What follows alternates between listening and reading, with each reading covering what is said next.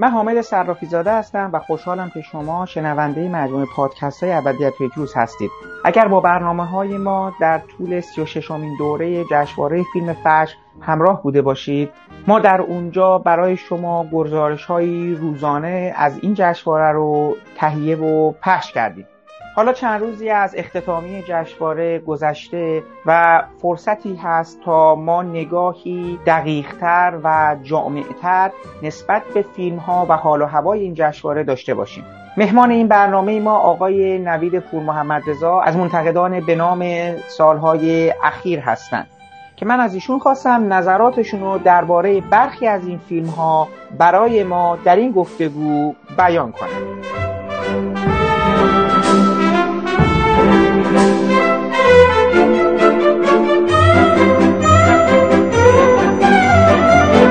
نوید جان خیلی ممنون که وقت گذاشتی برای ما. می‌دونم خیلی هم سرت شلوغه. امسال مثل اینکه شما یه مقدار وقتت خالی تر بود و تونستی یه مقدار پیگیرانه تر فیلم های جشنواره 36 رو ببینی. ببین الان وقتی با آدمای دیگه صحبت می‌کنی با, با دوستان دیگه که صحبت می‌کنی با منتقدای دیگه نهایتا همه یک لحنی از اعتراض شکایت گله از فیلم دیدن تو جشنواره دارن و کلا آقا جشنواره چجوریه فلانه برای چی بعد اصلا ببینیم یا ببینیم یا نبینیم؟ یه خود کلا صدای چندان خوشایند و خوشی از تماشای فیلم ها تو جشنواره یا اصلا کلا این فیلم دیدن تو جشنواره بعضا بلند نمیشه. حالا من دوست دارم سوال اولم اونجوری شروع کنم که آقا شما اصلا از اینکه فیلم تو جشنواره می‌بینی راضی هستی از فیلم دیدن تو این جشنواره فجر ایران؟ یه مقدار حالتو خوب می‌کنه نمی‌کنه؟ قصه طرف شما چطوره؟ ببین حقیقتشو بخوای. آره من نسبت به پارسال خیلی بیشتر تونستم فیلم ببینم. در حقیقت من پارسال اصلا تو جشنواره فیلمی ندیدم. انقدر درگیر دانشگاه بودم که حتی اقدام نکردم برای کارت و در نهایت عموما اخبار رو از دور دنبال می‌کردم. امسال ولی حالا نمیگم هر 24 5 تا فیلمو ولی حدود فکر کنم 13 14 تا فیلم دیدم و این برای من تو جشنواره فجر جور رکورد محسوب میشه. چون سالهای قبلش هم که خب همیشه می‌رفتم فکر کنم نهایتا 10 11 تا فیلم می‌دیدم. ببین چیزی که گفتی بهش فکر کرده بودم. پیشترها هم. به دلیل اینکه این یه جور گفتگوی یه ذره صمیمی و غیر رسمی تری هم بود که بین خودم با دو تا از دوستان و همکارانم هم, هم شکل گرفت. در همین در خلال روزهای جشنواره. و راجبش نشستیم گپ زدیم با هم.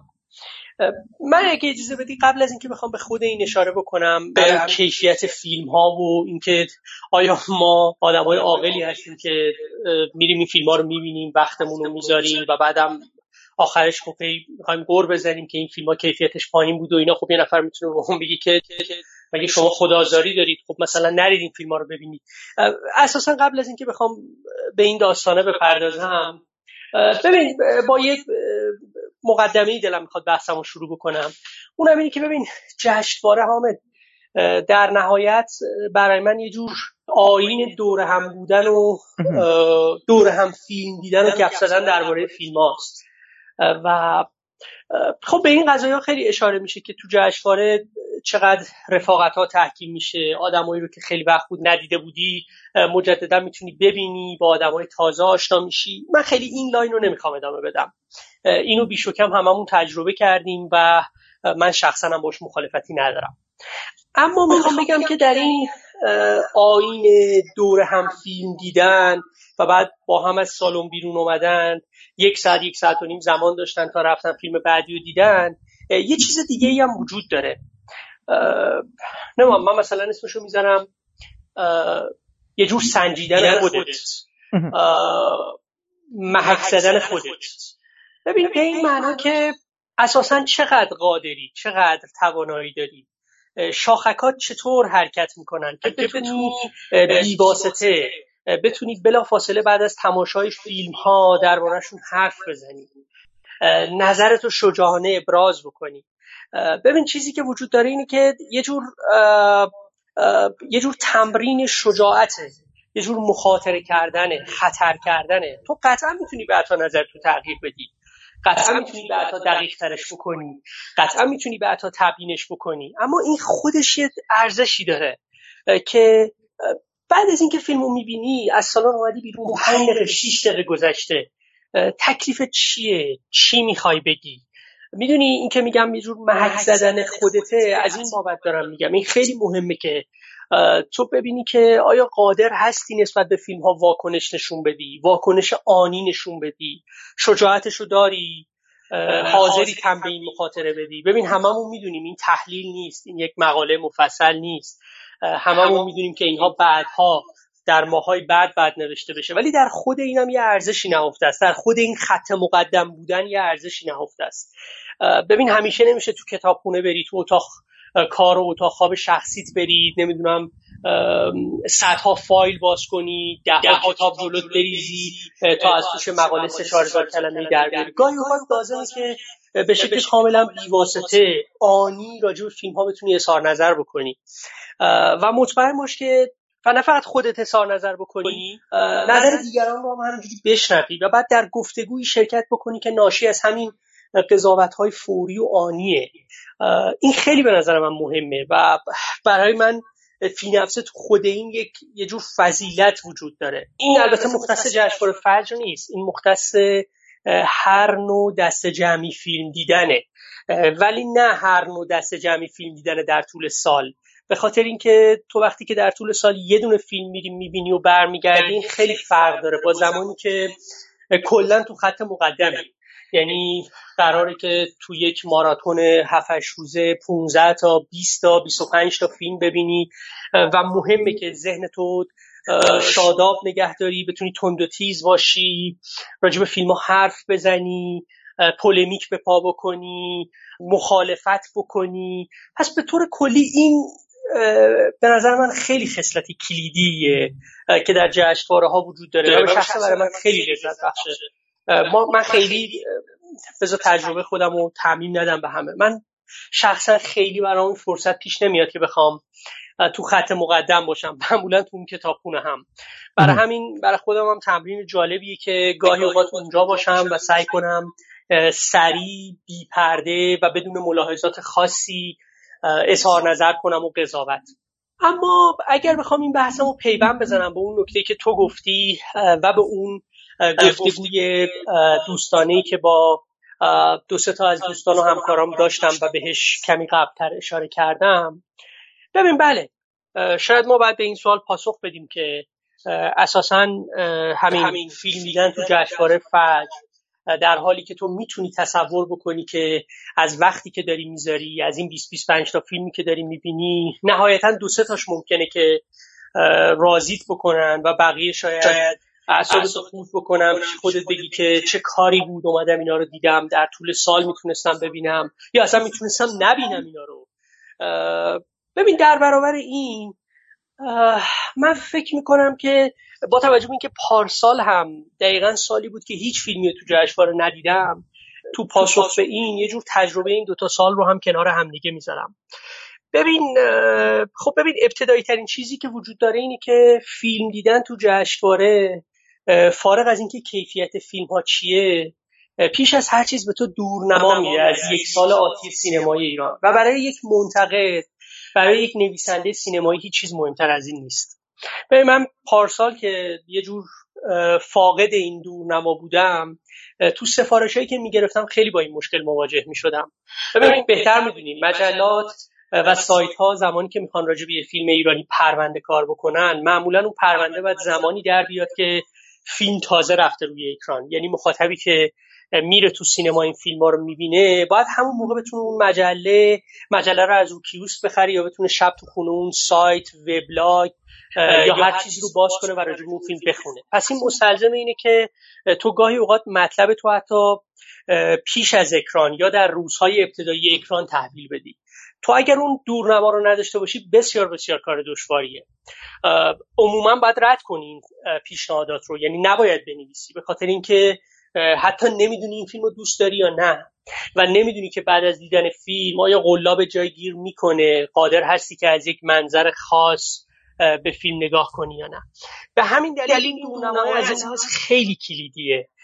تا تو بتونی تصویر واقع بینانه ای از سالی که در پیش داری پیش خودت داشته باشی. اما یه نکته دیگه. ممکنه باز یکی برگرده بگه خب آ کلا دورنما تیر و تاره دیگه. باشه ولی من خیلی متوجه نمیشم که به فرض دورنمای تماما تیر و تار تولیدات سینمایی ایران. چه ربطی به نوشته های سینمایی؟ چه ربطی به نقد ها داره؟ یعنی اساسا اینا دو تا هیته کاملا جدا از همن. باشه ما اصلا میپذیریم که فیلم ها خوب نیستن. میپذیریم که در نهایت دورنما تیر و تاره. اما یه چیزی رو من خیلی متوجه نمیشم. بد یا خوب بودن این فیلم ها چه ربطی به خوب یا بد بودن متنهایی داره که ما درباره فیلم ها می نویسیم طبعا من مجبورم درگیر این دورنما بشم. من باید تن بدم. من باید تو خط مقدم حاضر بشم. اگر برای متنهای خودم اهمیت قائلم.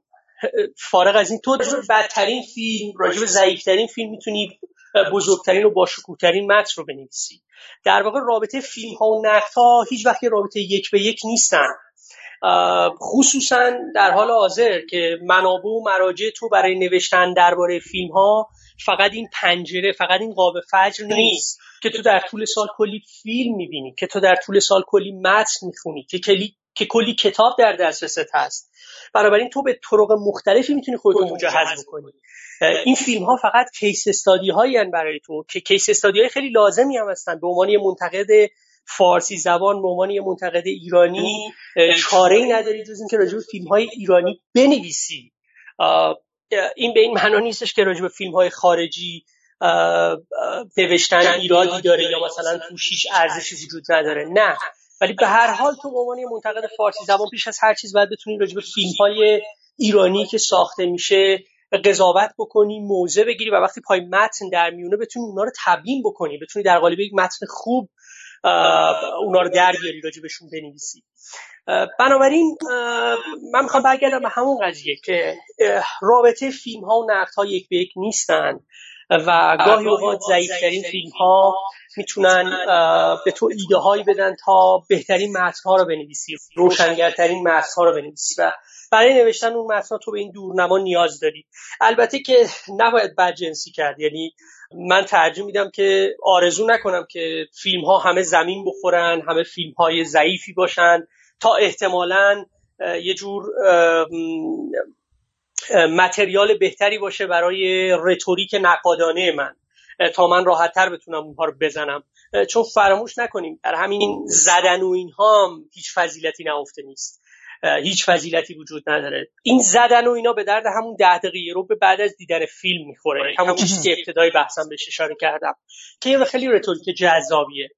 تو می‌تونی از رو فیلم ها رد بشی می‌تونی هر چی می‌خوای راجبشون بگی. ولی اونجایی که پای تکست در میونه اونجایی که می‌دونی زمان گذشته پای تحلیل در میونه خب دیگه اون رتوریک کافی نیست. به تنهایی جواب نمیده. تو باید چیز بیشتری داشته باشی.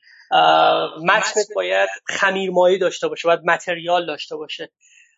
طبعا دیدن این فیلم ها می‌تونه این متریال رو به تو بده و داشتن اون دورنما می‌تونه به تو کمک بکنی که از پیش تصمیم بگیری که من در طول سال چه چیزهایی می‌تونم بنویسم یا راجب چه چیزهایی علاقه دارم بنویسم. دیدن فیلمی مثل فیلم بهرام توکلی که در مجموع فیلم رو هم دوست دارم فقط به من این رو نمیگه که فیلم خوبی بود یا از چه جنبه ای خود فیلم بیشتر قابل بررسیه. این چیزی که بلافصل بعد از دیدن فیلم بهش فکر می‌کنم. نظرم رو به سراحت با دوستانم در میون می‌ذارم و احتمالا به این فکر می‌کنم که اگر بخوام یه نقد دو هزار کلمه راجع به فیلم بنویسم به چی باید بیشتر فکر کنم؟ اما در این حال حامد یه چیز مهمتری هم به من میگه دیدن این فیلم. مثلا به من میگه که بد نیستش که با توجه به چه فیلم توکلی چه اون سه چهار تا فیلم دیگه جنگی که تو جشنواره فجر ما دیدیم به من داره میگه که بد نیست یه بازنگری کنی یه مرور دوباره بکنی در سینمای جنگ ایران در فیلم های موسوم به دفاع مقدس. تا شاید بتونی از خلال این یه ایده بزرگتر رو بست بدی تا, تا شاید از خلال این بتونی یه مقاله اساسی تر بنویسی. این دورنما اینجا می‌تونه به من کمک بکنه. بنابراین فیلم دیدن تو هیچ فستیوالی و ما از اینجا چون مشخصا داریم به فجر صحبت می‌کنیم مطلقا بیهوده نیست که اساسا به عنوان یه منتقد تو باید فیلم ببینی چاره ای نداری.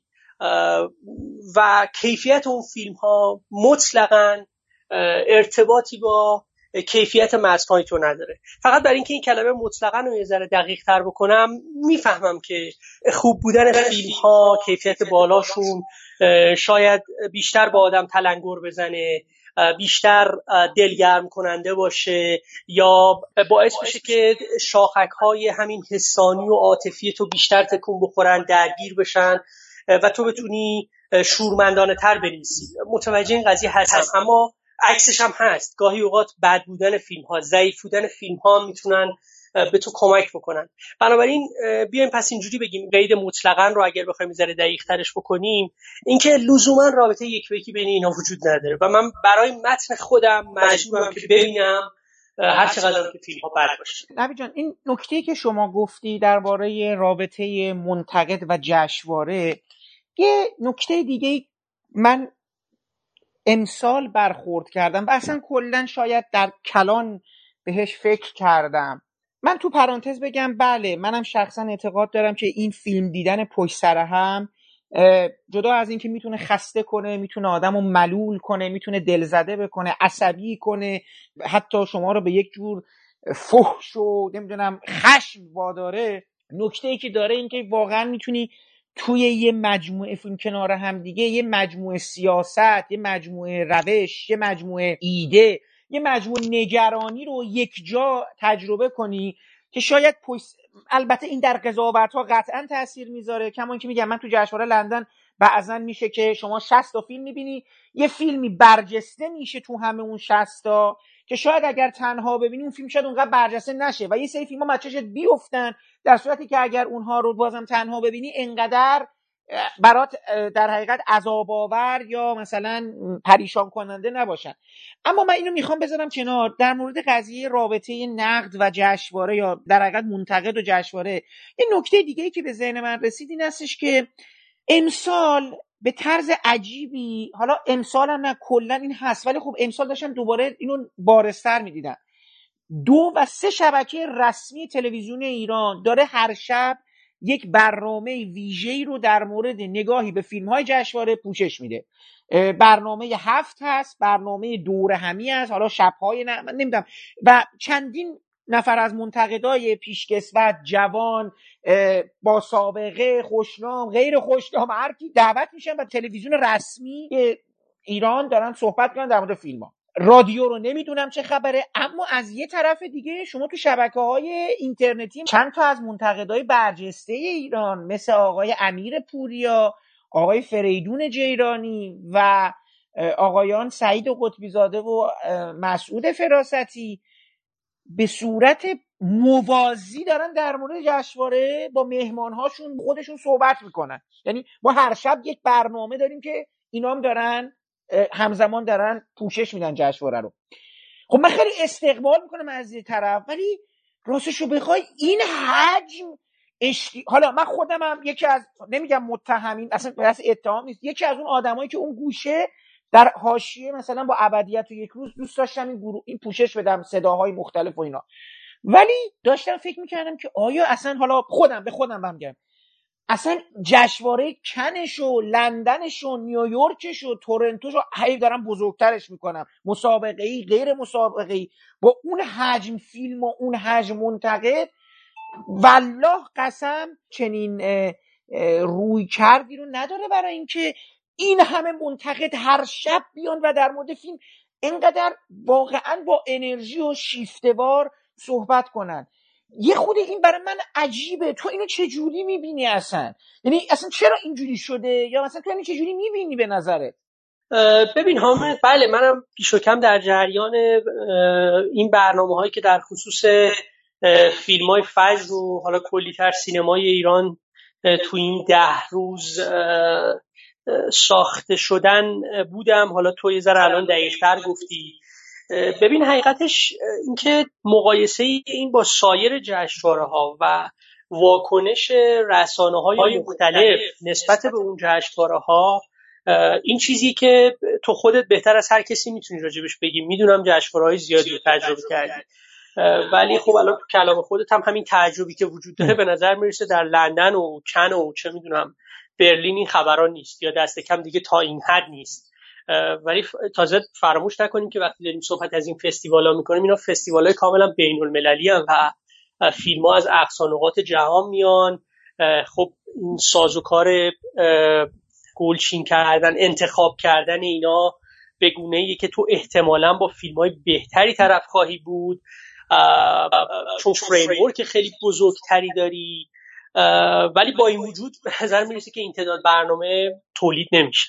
ببین در ایران به من که حالا راجبه اینکه چرا این تعداد برنامه تولید میشه که من راجبه چراییش نمی‌تونم صحبت کنم. فقط می‌تونم یه جورایی ربطش بدم به یه جور انرژی انباشته ای که هر سال تو این ده دوازده روز می‌تونم از نزدیک لمس کنم. واقعا کسایی که سینما رو دوست دارن.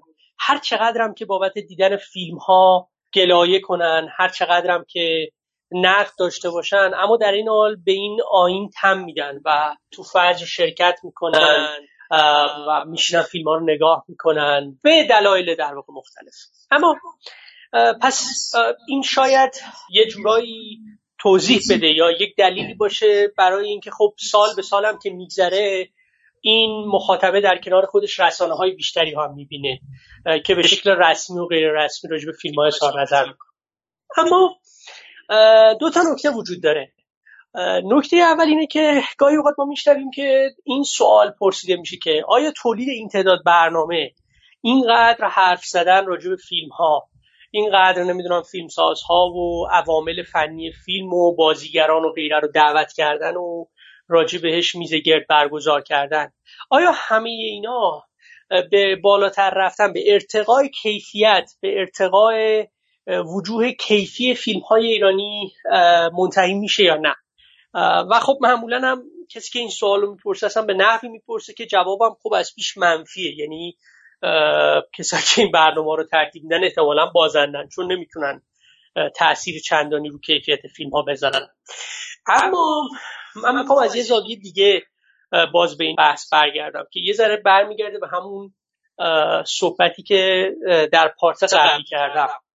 بیایید حالا قضیه یه جور دیگه صورت بندی کنیم. هی نپرسیم که برگزار کردن این تعداد برنامه تولید این تعداد برنامه به بالاتر رفتن کیفیت فیلم های ایرانی منتهی میشه یا نه؟ خب من سوال رو ترجمه میدم یه جور دیگه صورت بندی کنم. دست کم از جایی که خودم ایستادم به این مسئله نگاه کنم و سوال رو صورت بندی. من می‌پرسم آیا تولید این تعداد برنامه آیا این اینقدر بحث شفاهی اینقدر نمی‌دونم میزگرد دور هم جمع شدن و اینا به ارتقاء کیفیت متنها و مقالات سینمایی منتهی میشه یا نه؟ یعنی از این برم میشه سوال پرسید دیگه. وقتی که تو این همه بحث می‌کنی راجع به فیلم ها این تعداد فیلم رو وسط می‌ذاری نمیشه همه اینا در سطح شفاهیات متوقف بمونه. نمیشه در حد یک جست صرف در حد یک رتوریک محض متوقف بمونه. این باید ره ببره به عرصه های جدیتر. باید خودش رو در قالب مقالات در قالب کتاب ها در قالب سمینارها دوباره خودش رو باز تولید بکنه. ببین اون این اون وجهیه که خب به نظر من نمیگم کلا قایبه چون اگه بخوام بگم کلا قایبه یعنی هیچ تکسی نوشته نمیشه در طول سال. اما خیلی بیرمق خیلی کم است. یعنی به نظر می‌رسه که خیلی از ماها وقتی میگم ماها منظورم منتقدینه کسایی که راجع به سینما می‌نویسن. خیلی از ماها عموما جذابیت سینمای ایران برامون در قالب همون موزگیری ها جست ها و رتوریک های همون ده روز همون دو هفته خلاصه شده و بعدش انگار دیگه کاری با این قضیه نداریم. در حالی که خب تازه بعدش داستان شروع میشه. تو از خلال همین 25 تا فیلمی که دیدی اگه بخوای ترندی رو تشخیص بدی اگه بخوای تماتیک مشترکی رو بین این فیلم ها در بیاری. اگر بخوای یک یا دو فیلم خاص رو از یه منظر تاریخی تاریخ سینمایی مد نظر قرار بدی همه اینا در گروه اینه که از اون جست موزگیری و رتوریک اولیه فاصله بگیری و بشینی کار بکنی. یعنی دقیقا دیگه هیچ تریبونی نیست هیچ دوربینی نیست هیچ عکسی نیست. خودت تنهایی و در تنهایی خودت باید سعی کنی بنویسی. باید سعی بکنی از دل اینا چیزی بیرون بیاری. ببین حامد تا جایی که بحثی که تو مطرح کردی تا جایی که به این شق دوم ماجرا برمیگردی. یعنی رابطه بین نوشتارهای سینمایی با این تعداد برنامه هایی که تولید میشن فکر کنم حتی اسمشون نمیشه بدبینی گذاشت. بلکه واقع بینی حکم بر این می‌کنه که باز رابطه یک به یکی بین اینا وجود نداره. تو وقتی به سالهای قبلم نگاه کنی می‌بینی اینها لزوما منتهی نمیشه به بحثهای جدیتر حالا این بحث جدی هم خیلی کلیش است بذار بشکافمش دقیقا منظور چیه دیگه. به مطالعات تطبیقی تر پژوهش های تاریخی تر مقالات مفصل تر عموما به اینها منتهی نمیشه. و در همون سطح متوقف از این لحاظ خب چیز دیگه. خب پیفه یعنی هی این انرژی انباشته این ده روز دو هفته یه ذره کمتر بود. در عوض یه کوچولوش پخش می‌شد در طول سال. که ما در طول سال هم بتونیم این بحثا رو دنبال بکنیم. اینو بارها گفتم درباره این شور سینما دوستی توی ایران چه در مقام فیلم سازی که مثلا فیلم سازی کوتاه رو می‌بینید فهرست فراوانی فرد مشتاق ساختن فیلم تو ایران جدا از اون مجلات سینمایی حالا بدون اینکه حالا شاید اون متنهایی که ما می‌خوایم رو به اون مفهوم تولید نکنه. چندین هفته نامه چندین فصل نامه. این همه یعنی سینمایی که واقعا در صنعت بودن یا نبودنش هزار یک حرف هست و انتقاد و اینا این حجم مجله سینمایی این حجم برن... و این چه مجریه یه برنامه سینمایی چی بشه؟ تو شبکه های اجتماعی ما بحث بشود چی بشه چی نشه؟ این روز این خبر بیاد. آقای مدیری باشه بعد تکسیب بشه آقای رشیدپور باشه. برای یه سری انقدر مهمه این قضیه. و بعد از اون بر موازات اون پنج شبکه سراسری کشور بازم در مورد سینما یه نفر داره میاد صبح. اصلا من عجیبه. اگر انقدر تو... این مثل اینکه مهمترین مسئله فرهنگی هنری این کشوره و همم شاکیان و همم دارن در حرف می‌زنن. کلی هم خبرنگار داریم. کلی هم نویسنده داریم گویا کلی هم محقق نداریم گویا. این وضعیت حالا نمی‌دونم دیگه مثل خیلی چیزای دیگه همون ترکیب عجیبیه که من امیدوارم. اصلا میگم با بچه ها صحبت شما الان توی تهران و بقیه شهرها یه بزرگ ما روزانه نزدیک به سه یا چهار کلاس تحلیل فیلم داره برگزار میشه. تحلیل نمایش فیلم و صحبت کردن در مورد فیلم ها این از یه جهت خیلی خوبه و از یه جهت دیگه نمی‌دونم یعنی نمی‌تونم. یه خود سخت این تحلیلش برام. ولی خب حالا ما بحثمون دیگه این نیست و من نمی‌خوام تو رو اینجا نگه دارم. دوست دارم یه مقدار دیگه از این حاشیه جشنواره که این دوتا بحث نقد و دیدن فیلم تو جشنواره شده کنار بیایم ببینیم که امسال به نظر تو سینما که امسال تو جشنواره انتخاب شدن فیلم ها برای تو واجد چه پیغامی هستن کلا؟ چه حسی می‌گیری؟ احساس می‌کنی که این واژه هایی که گفته میشه میگم من با دوستان همیشه صحبت کردم میگم که آیا این میگن سینمای دولتی سفارشی به یه تعبیری در بدترین حالتش اخته؟ ناتوان بی تفاوت یه همچین چیزایی. آیا جامعه بر این قامت این فیلم ها دوخته شده؟ می‌تونیم بهشون اطلاق کنیم؟ چگونه دیدی فیلم ها رو در مجموع؟ و البته دوست دارم به صورت جزئی به فیلم ها هم اشاره کنی اگر نشانه هایی داری می‌بینی یا دقدقه های توش یعنی دقدقه های خودت نسبت بهشون پیدا می‌کنی با تماشاشون. ببین حامد با مورد اول بحثت که خب نمی‌تونم مخالفتی داشته باشم. برام خیلی یادآور یکی از گفتگوهای خیلی جذابیه که فلینی راجع به دوران کودکی و نوجوانی خودش داره. یادمه که مصاحبه گر در خصوص فیلم آمارکورده و یه همچین چیزی تو این مایه ها ازش می‌پرسه که در واقع فیلم یعنی به آمارکورد داره اشاره می‌کنه. میگه که فیلم قادر نیستش که یک point of view نقادانه. تند و صریح نسبت به گذشته فاشیستی این کشور اتخاذ بکنه. بعد فلینی خیلی پاسخه به نظر من کلیدی بهش میده. فلینی میگه که ببین من خودم هم متوجه این هستم که دوران کودکی و نوجوانی ما تماما در فاشیسم سپری شد. اما چه کنم؟ این تنها گذشته ای که دارم.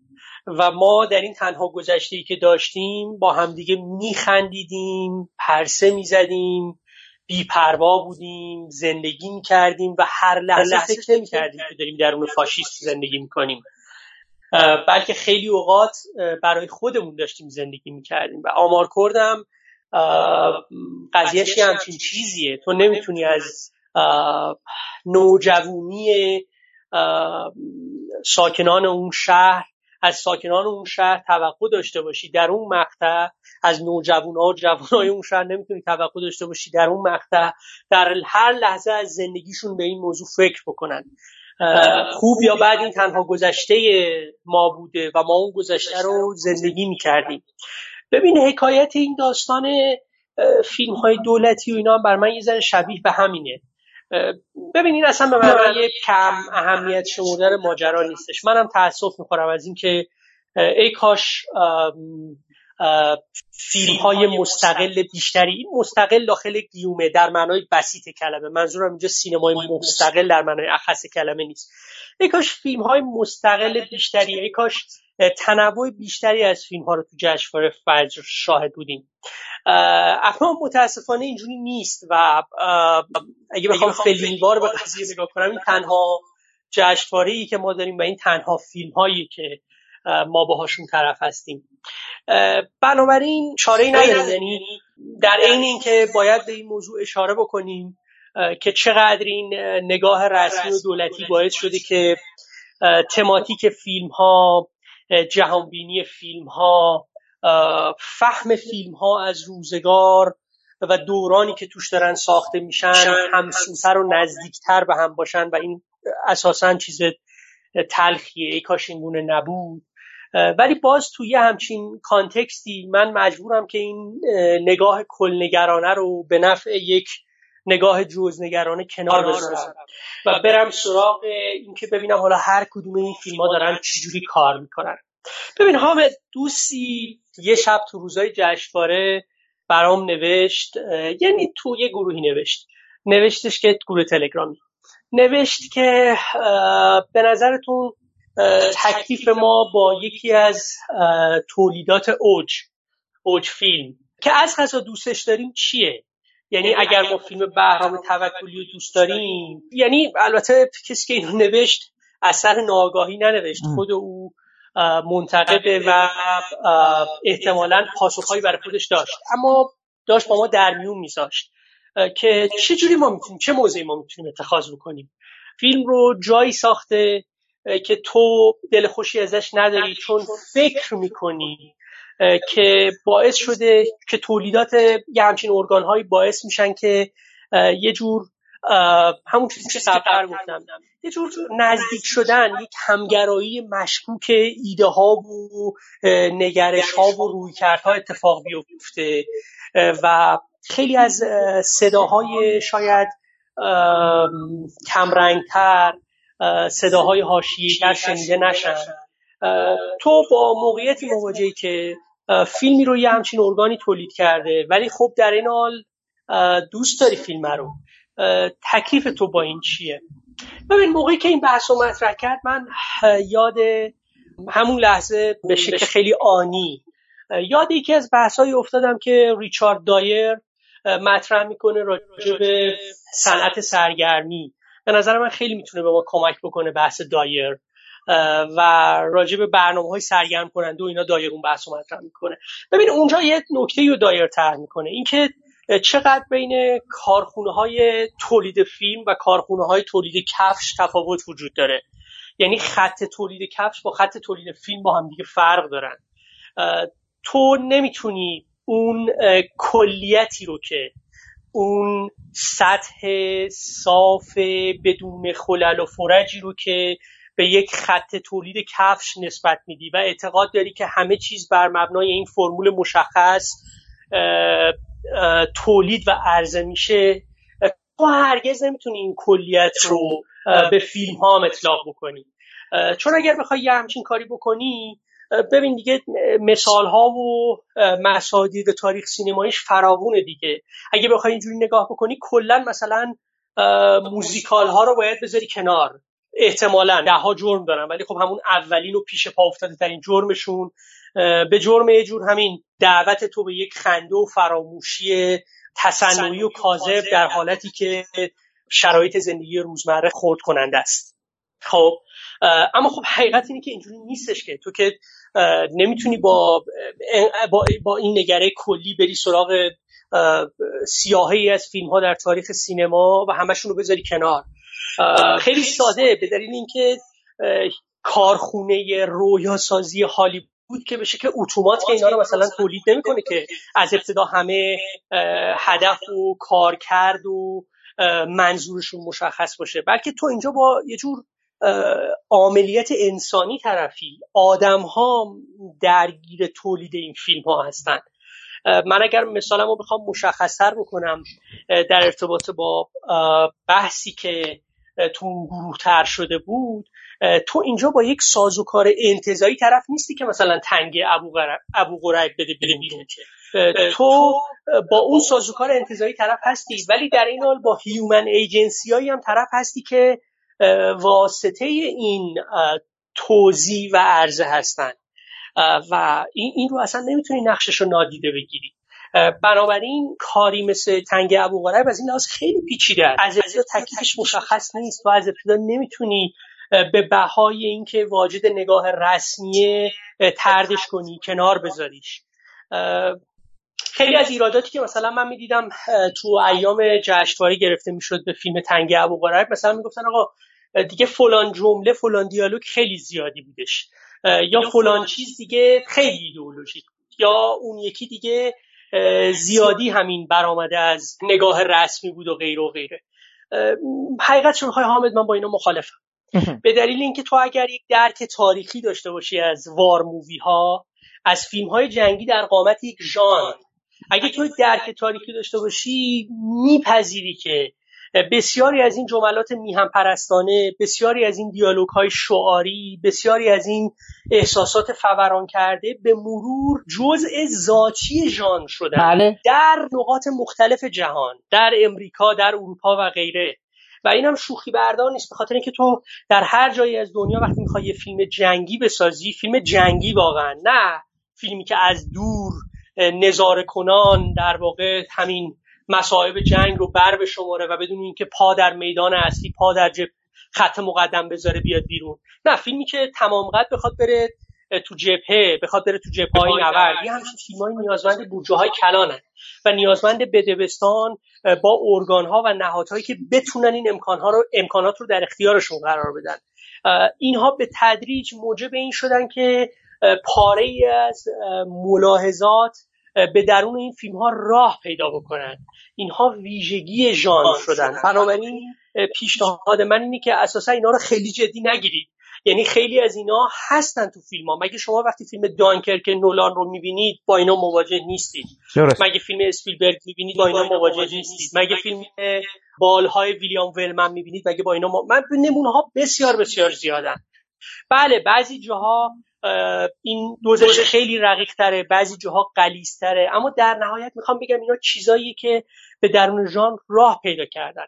و قضیه هم فقط در چارچوب بدبستان با نهادهایی که امکانات رو در اختیار این فیلم ها قرار میدن نذاریم. به حساب این قضیه رو کامل نذاریم. گاهی اوقات این به احساسات طبیعی ما هم در این لحظه ها برمیگرده. ما مثلا وقتی خودمون در یک کنش جمعی شرکت می‌کنیم نه لزوما جنگ. یه مبارزه یه مسابقه. یه مسابقه ورزشی. قطعا هم همون تو زندگی تجربه کردیم که توی یه سری لحظه هایی برای پیروز شدن چقدر گلدرشت و شعاری در واقع شعار میدیم رجز چه دیگه. آره دیگه یه جور آره و چه حرفایی می‌زنیم که در حالت عادی خودمون ممکنه منتقد این حرفا باشیم. و از چه کسایی کمک میطلبیم؟ از چه نیروهای غیبی کمک میطلبیم؟ به طور خیلی ناخواسته. که شاید در واقع به شکل آگاهانه خودمون منتقد این این جنس کمک طلبیدن ها و یاری خواستن ها باشیم.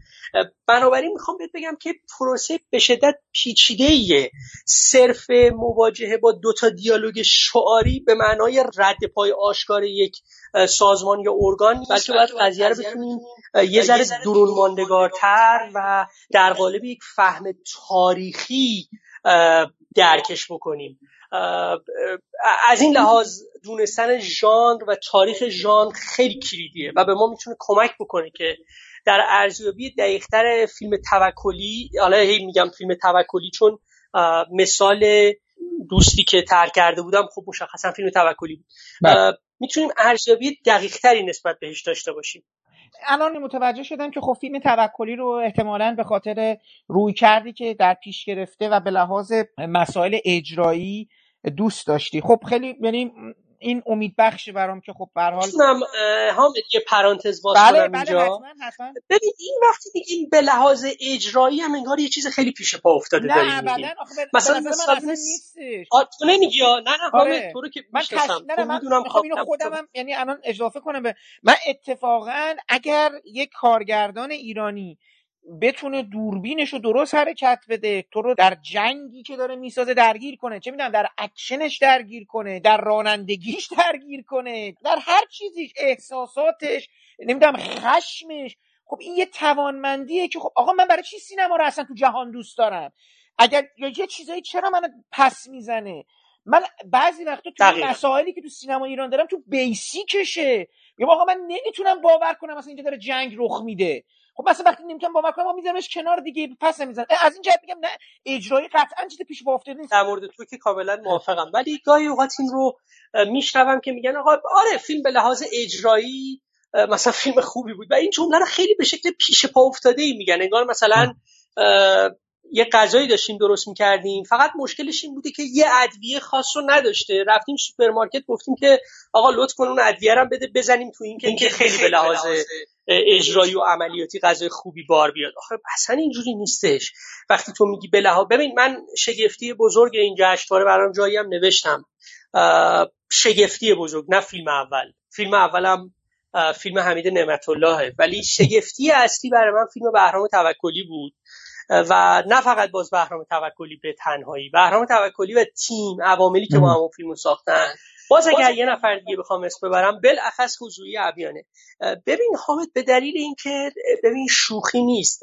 کامرا استایل تو این فیلم به نظر من یک فصل تازه است و ما باید و خیلی دوست دارم موقع اکران راجع به سبک دوربین تو این فیلم نوشته بشه.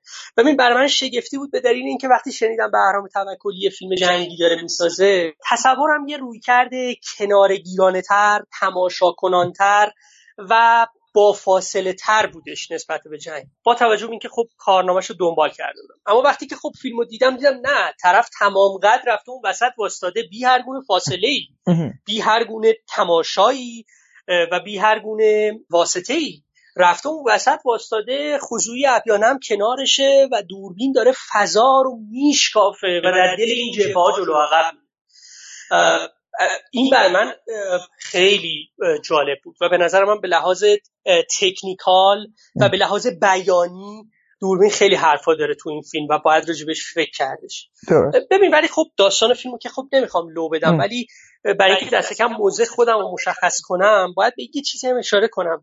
آره چیزی که تو فیلم بهرام توکلی یه حدودی آزارم داد این بودش که و باعث شد که زیافت من عیش من کامل نشه.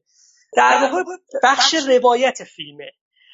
ببین فیلم برای اینکه دنبال کنه ماجراهای خودش رو تو جبهه. یه نفر رو با خودش همراه می‌کنه که یه نوجوونه. ببین فیلم بهرام توکلی به اعتقاد من به طور کلی یه پیشنهادی بود به سینمای جنگ ایران یا سینمای دفاع مقدس. یه پیشنهاد تازه بیانی و فنی بودش. و از این لحاظ خیلی خودمختار بود خیلی روی پای خودش واسطاده بودش. اما یه نوجوانی تو فیلم وجود داره که به نظر من خیلی داره از دل همون فیلم های متداول و مرسوم دفاع مقدسی در اون این فیلم میاد. انگار حتما باید روایت بخشی از داستان رو اختصاص بده به یه نوجوان که قرار از حالت گیجی و منگی قرار از یه جور اشتیاق کور و خام اولیه در بیاد در طول این سفر در های نبرد با تجربه تر بشه پخته تر بشه و در نهایت جای رزمنده های دیروز رو بگیره. ببین همینقدر که دارم بهت میگم حالت تمثیلی داره. باور کن من چیزی بهش اضافه بله. نکردم. ببین یه همچین چیزی من اینو میپذیرم که تو سازوکار ژانر یه همچین چیزهایی وجود داره. حتی ژان نه در معنای عام کلمه تو تاریخ سینما ایران. اما اینو خیلی وصله جور فیلم بهرام توکلی نمی‌دونم. یعنی اعتقاد دارم فیلم می‌تونست از این رادیکالتر عمل کنه. و همونقدر که جاه طلبی و بلند پروازی داره تو وجوه اسپکتاکیولار خودش تو وجوه سبکی خودش تو وجوه تصویری خودش ای کاش همونقدر هم جاه طلبی داشت تو وجوه روایی خودش. فیلم متاسفانه از این لحاظ تا حدی محافظ کاره و بدون اینکه خطای گرامری مرتکب شده باشه چون این واقعا خطایی نیست. ولی لبه های تند و تیز خودش رو کند می‌کنه به این ترتیب. سوالات مفصل و متعددی که این نوجوان می‌پرسه و تو می‌تونی تو بدونی که فیلمو ببینی می‌تونی تصور کنی این سوالا چیه. چرا اونا وقتی شیمیایی می‌زنن ما نمی‌زنیم؟ یا نمی‌دونم چرا جلو نمیریم؟ این سوالایی که اثر بی تجربگی و ایناست. و خب مسیر ژنریک تو رو می‌خواد به کدوم ور هدایت بکنه؟ که این آدم هی پخته تر بشه و در نهایت بتونه جای آدم های دیروز رو بگیره. ببین این به نظر من زیادی بیانگرانه است برای فیلمی که اساسا با کمرنگ کردن درام با کمرنگ کردن انگیزه ها و اهداف این آدم ها سعی کرده بود تا حد ممکن توجه تو رو معطوف بکنه به جلوه های سبکی بیانی و تصویری خودش. این تنها جاییه که فکر می‌کنم فیلم بهرام توکلی ضربه می‌خوره. بیا با یه فیلمی که یه مقدار باش مهربان نیستی. خب بریم سر یه فیلمی که خیلی عصبانیت کرده مثل لاتاری. اتفاقا مهدویان هم با فیلم جنگی شروع کرده یه سریال جنگی می‌سازه بعدش میاد اون فیلم سیاسی رو می‌سازه و خب حالا فیلم سوم. که من اتفاقا فکر کنم با این خونده ها و شنیده اینا این هم فیلمی عمیقا سیاسیه. یعنی با اینکه فیلم به نظر میاد بله. که ادعای این که از تو دل دو در حقیقت از یک ارگان اومده بیرون. ولی من دیروز داشتم با, با یک نفر صحبت می‌کردم گفتم که به نظر میاد که فیلم قهرمان میانی فیلم باز هم به کمک یا آدمی از دوران گذشته و یه آدم دیگه ای از وزارت اطلاعات یا برای از یک وزارت یک آدم دولتی می‌تونه قدم بره جلو. اینو با محسن آذر مطرح کردیم. حالا جالب بود که نظر محسن هم این درست. ولی حالا اینا رو می‌ذاریم که بعد همین هم می‌خوام که لاتاری چیش تو رو عصبی می‌کنه. یا عصب نمیگم تو عصبی چیش داره اذیتت می‌کنه که این همه خیلی هم اذیت شدن ببین آره حقیقت رو می‌خوای من خیلی خیلی شخصی دارم میگم. می‌فهمم که مهدویان دو تا فیلم قبلیش بلخص ماجرای نیمروز دوستداران خودش داره و پاره ای از اون دوستداران هم کسایی هستن که به نظر من سینما می‌فهمن و همین کارنامه نقادیشونی که نگاه بکنی جدیه پرباره. بنابراین اگر می‌خوام بگم که خیلی کنجکاو نبودم دربارهش در خصوص این فیلم به معنی بی اهمیت بودن و پیش پا افتاده بودنش نیست. ولی خب عنوان کسی که فیلم های قبلی مهدویان رو هم دوست نداشتم و این ورانورم راجبشون نوشته بودم خیلی پس با انتظار خاصی هم سراغ لاتاری نرفتم. ببین اینو گفتم تا بهت بگم این خیلی فرق داره با مثلا مواجهه با فیلمی مثل بمب. فیلمی مثل بمب مادی سرخورده کرد منو ناامید کرد منو. و بنابراین می‌تونم بگم ناامید کننده ترین تجربه‌ای که تو فجر امسال داشتم فیلمی مثل بمب خب اگه بگم ناامیدی به خاطر اینکه تو بهش امید بسته بودی. الان نمی‌خوام بحث بمب رو حقیقت رو بخوای باز کنم. ولی بنابراین می‌خوام بهت بگم که لاتاری برام یه همچین ویژگی نداشت. که با یه امیدی بری سمتش و بعد بخواد تو رو سرخورده بکنه. از ابتدا از سر یه جور کنجکاوی نقادانه که به نظرم هر منتقدی باید داشته باشه در همین یه جور یادآور بحث‌های ابتداییم ترسیم اون دورنماه و اینکه تو به ناچار باید تو این خط حرکت بکنی. این کنجکاوی با هم بود ولی نه انتظار خیلی زیادی. فیلم از اون انتظار حداقلی هم که داشتم پایین تر بوده شامل. ببین احتمالا سایر دوستان و همکارانم راجب تماتیک فیلم با تو صحبت کردن به اپروچ فیلم با تو صحبت کردن. من وارد این بحثاش نمیشم. فقط می‌خوام از یه چیزی صحبت بکنم که یه کوچولو آزار داد منو تو این روزها بعد از تماشای فیلم. ببین فیلم به شکل خیلی دست و دل بازانه ای تو نوشته های مختلف با فیلم قیصر مقایسه می‌شد. مقایسه با قیصر برای من خیلی آزار دهنده بود نمیفهمیدم که صرف یک شباهت مضمونی می‌تونه باعث بشه که اینقدر ما دست و دل بازانه دو تا فیلم رو با هم دیگه مقایسه بکنیم. این خب خیلی برام سوال بودش. متوجه هستم که در این حال فیلم با آژانس شیشه ای هم مقایسه می‌شد. با اون مقایسه کمتر مشکل داشتم ولی قیصر رو نمیفهمیدم. و الان سعی می‌کنم بدونیم که چیزی رو بدم برای توضیح بدم چرا. ببین به نظر من بحث قیصر یا بزرگی یا اهمیت فیلم مثل قیصر فقط این نیستش که تو فقط به خاطر تم فیلم نیست فقط به خاطر مایه انتقام نیست. بلکه تو با فیلمی مواجهی که این مایه انتقام یعنی به شکل کاملا بطعی و ارگانیکی رسوب می‌کنه در سازوکار روایی فیلم. یعنی فیلم قیصر ورای مباحث تماتیک خودش واجد دستاوردهای روایی هستش. در حالی که فیلم مهدویان حالا این دستاوردهای روایی الان فرصت نیست راجع صحبت بله، بله. اونم خود جای بحث داره. اینکه اینکه چگونه اون مضمون آشنای سینمای مینستریم تر ایران رو می‌گیره و یه جوری بس میده که فیلم یه سرگردن بالاتر از اون وامیسته. بحثم الان این نیست. ولی فیلم مهدویان به نظر من در اشل همین سازوکارهای روایی لنگ می‌زنه و واجد ایرادات جدیه. ببین قیصر یک جهان کوچکی رو برای خودش میساخت دیگه. جهان کوچکی که حدود و سقورش همون بازارچو کوچه های دورورش بودش. و اگه خشونتی هم بودش این خشونت ذاتی همون جهان هم بود. با قیصر ابدا نشده بود. چه تاریخ سینمایی نگاه بکنی چه سینما رو بذار کنار. تاریخی نگاه بکنی. اسناد و گزارش های زیادی وجود داره که از اون جنس خشونت یا انتقام یا غیرت و حساسیتی که تو اون فضاها و کوچه ها وجود داشته وجود داشتن صحبت می‌کنن و اینا رو مستند کردن.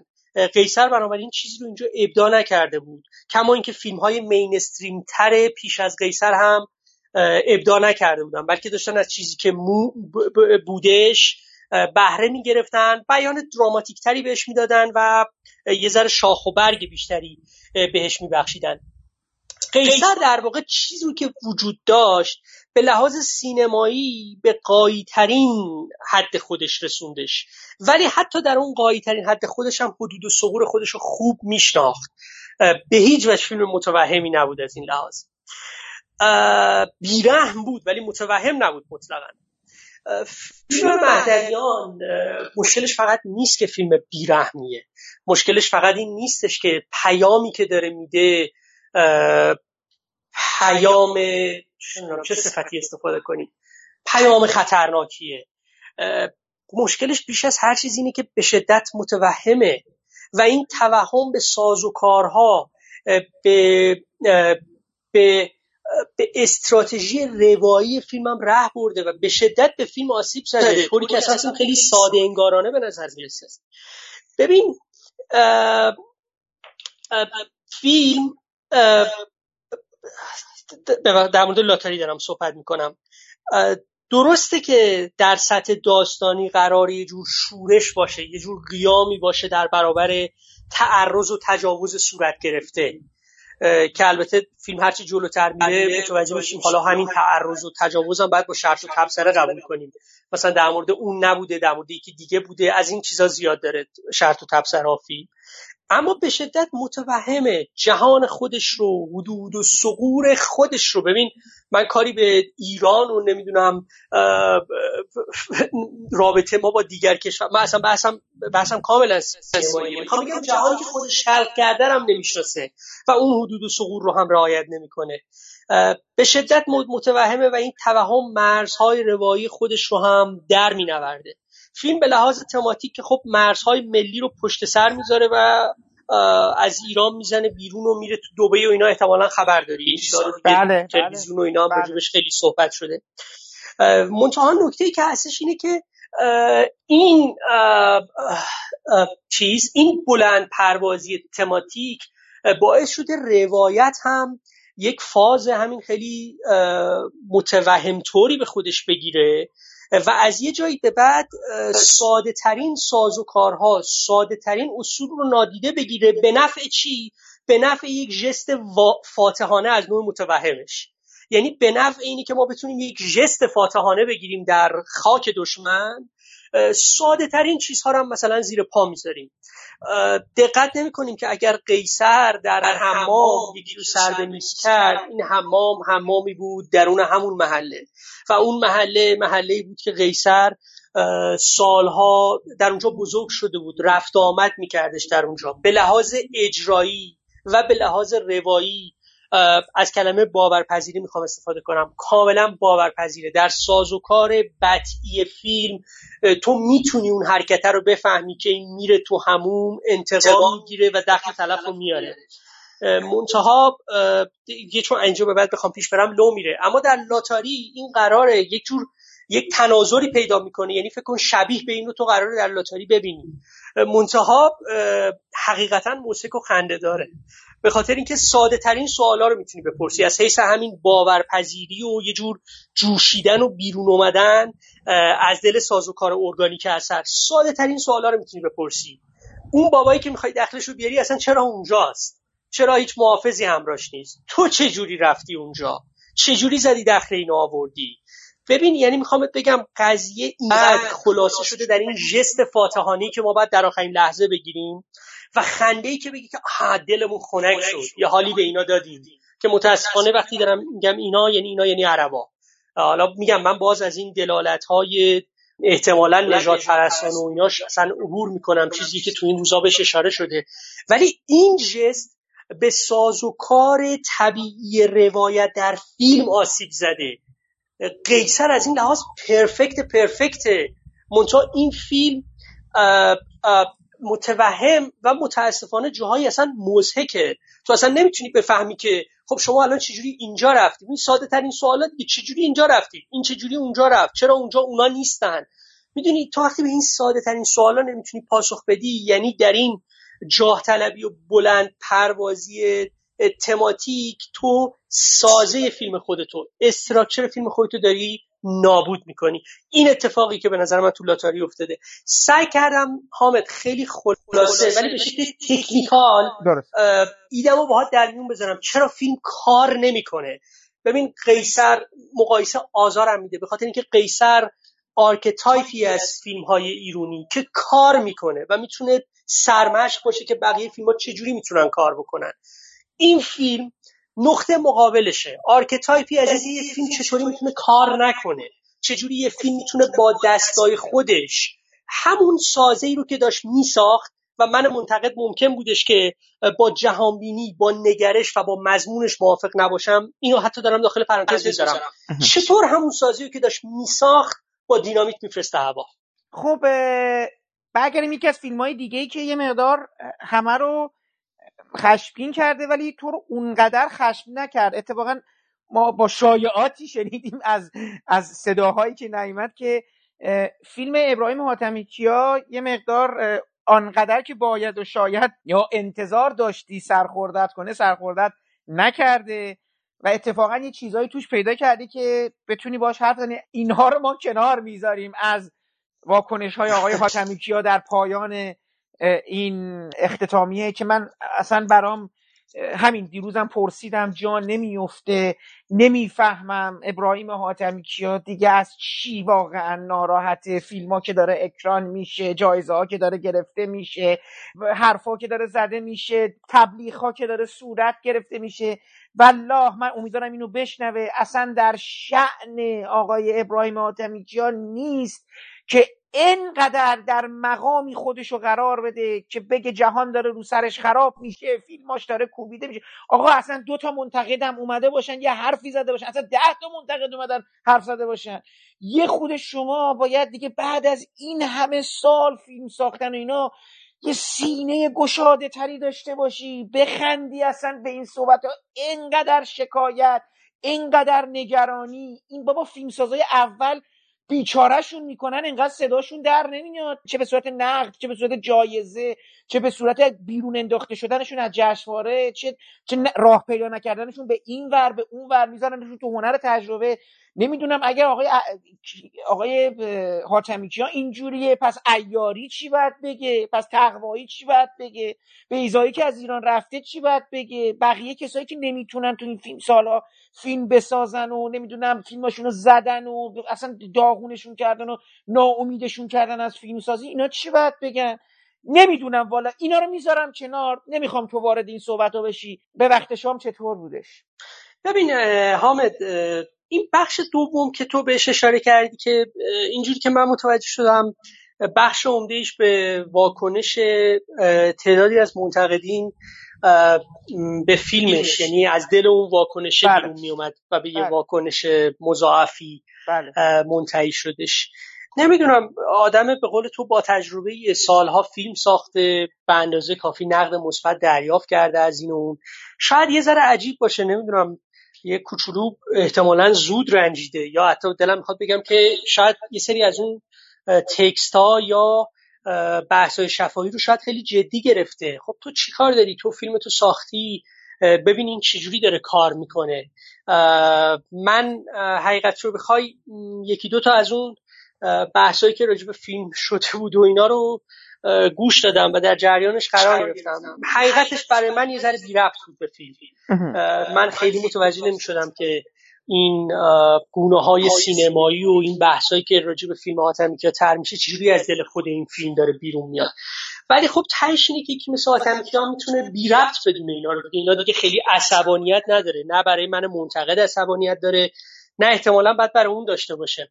ببین بله تو ابتدای بحثم گفتم که در این خط مقدم بودن و نزدیک بودن به فیلم ها و اظهار نظر کردن رو دوست دارم. از سالن سینما هم که اومدیم بیرون گفتم که چون بچه ها به شوخی گفتن حالا ستاره ای چجوری می‌بینی قضیه رو گفتم برای من یه فیلم یک ستاره است فیلم ابراهیم آتمی که نه سرخوردم نکرد. طبعا چیزی که بعدها دیدم خیلی اشاره کردن ای وای باز اون دیالوگ های مثلا شعاری باز نمی‌دونم اون گزینگویه ها باز ارزم حضور تو احساسات رقیق شده. حالا همو همه اینا اینا که خب آخه چیز که نیستش که نباید که احتمالا خیلی شگفت زده بشیم که اینا دیگه باز میگم یه جور فهم تاریخی به ما چه کمکی که می‌تونه بکنه. اینا دیگه عناصر ذاتی سینمای حاتمی شده. خیلی نمی‌تونی اینا رو ازش بگیری. ببین یه قیاسی رو می‌خوام استفاده کنم. امیدوارم که دوستداران کسی که می‌خوام اسمشو بیارم از من نرنجن. من قیاسم فقط از بابت اینه که چون فیلمسازی که خودم هم دوستش دارم. قیاسم از این بابتی که تو یک پرسپکتیو کلیتر قضیه رو ببینیم. یه بار مثلا به کندوچ فکر کنی. خب ببین کندوچ هم شما با حدود 40 50 سال کارنامه فیلمسازی طرفی که در واقع خیلی نزدیک به میانگینه. یعنی انحراف معیار فیلم های کندوچ خیلی ناچیزه و خیلی نزدیک به میانگین حرکت کرده. و البته هنر اینو داشته که پرفکت و درجه یک نزدیک به میانگین حرکت کنه. فیلم این دانیل بلیک. این جانب دانیل بلیک. ببین من بی نهایت این فیلم دوست دارم جز فیلم های دهه منه.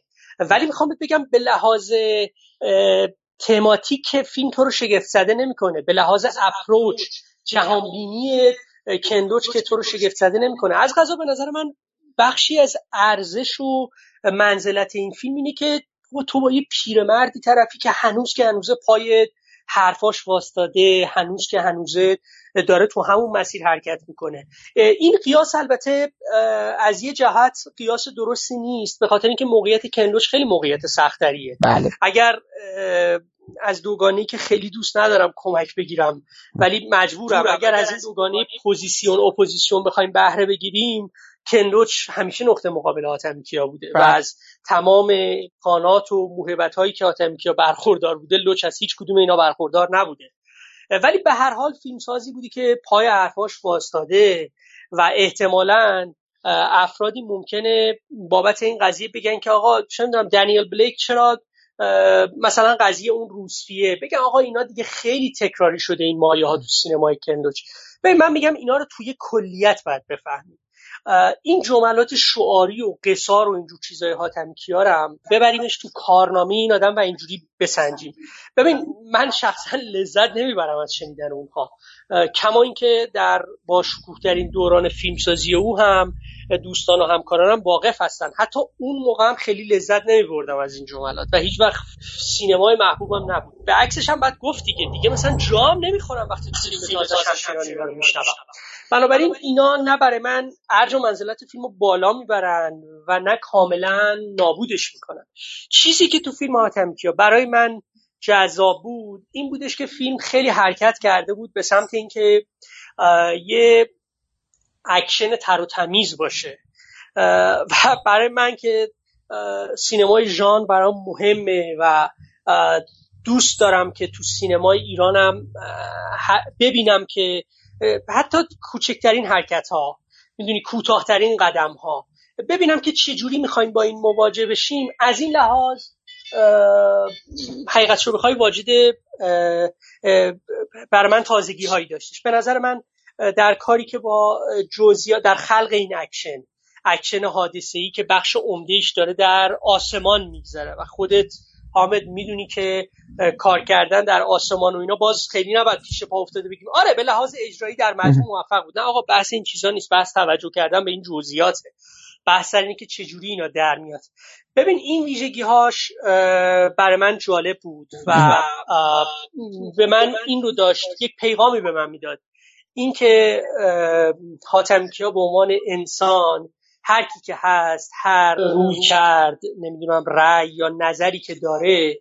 اما به عنوان یک فیلمساز به عنوان یک فیلمساز به من یک پیامی داشت می‌داد. اینکه تو با فیلمسازی طرف هستی فیلمساز 56 7 ساله به لحاظ ور رفتن با ابزارهای خود سینما به لحاظ ور رفتن با سازوکارهای تولید هنوز اشباه نشده هنوز ارضا نشده. و سعی می‌کنه که چیزهایی رو به فیلم های قبلیش اضافه بکنه. ببین تو این فیلم رو وقتی کنار فیلم چه می‌ذاری اگه با دقت ببینی و متوجه میشی که فیلم از این لحاظ نسبت به فیلم چه یه گام رو به جلوست. و این برای من برای فیلمساز 55 ساله برای من این حالت رو داره که انگار میگم ورای تمام آرا و نظرها و سوگیری ها و غیر و غیرش همچنان یه شیفتگی نسبت به خود مدیوم سینما رو هم می‌بینم. حتی اگر خودش بارها توی این مصاحبه های مختلف انکار بکنه و بگه نمی‌دونم برای من سینما وسیله. برای اینکه حرفمو بزنم و اینا. آره اوکی باشه هنر برای هنر و اینا نه. ولی ولی نمی‌تونه منکر این بشه که هنوز این جذاب فیلمش داره اینو به من میگه. فیلمش داره اینو به من میگه که این جنس جذابیت ها براش همچنان وجود داره همچنان این یادگیری این, این براش تازگی داره. می‌دونی پس به عنوان اکشن من کنجکاوی و جستجویی که حاتمی کیا داره می‌کنه تا اکشن بهتری بسازه برام ردیابیش برام رسد کردنش جذابه. ولی همین اینا باعث میشه که فیلم از یه حدی بالاتر بره. یعنی می‌خوام بگم خیلی از نکاتی که دوستان اینجا اونجا راجع به فیلم ترک کردن درسته. فیلم به لحاظ شخصیت پردازی به لحاظ یه سری ویژگی که خود آتمکیا تو آثار قبلیش آثار ده 15 سال قبلش ماهر بود و از پسش برمی اومد فیلم از این لحاظا افت کرده و در برابر اونا دستش خیلی خالیه. خب یه فیلمساز دیگه ای که می‌دونم مسیرش رو تعقیب کردی برات کنجکاوی برانگیز بود در حقیقت راهی که رفته حمید نعمت الله و فیلم شعلهور. فیلمیه که به نظر میاد به قول معروف با صحبت یکی از بعضی از منتقدایی که من شنیدم به نظر میاد نقطه قایی تمام این آدم های شکست خورده منزجر کننده در حقیقت نمی‌تونم بگم منزجر کننده ضد قهرمان هایی که تماشاشون روی پرده و حال و روزشون برای تو مطبوع نیست به عنوان یک بیننده به عنوان کسی که داره دنیای این آدم رو تعقیب می‌کنه.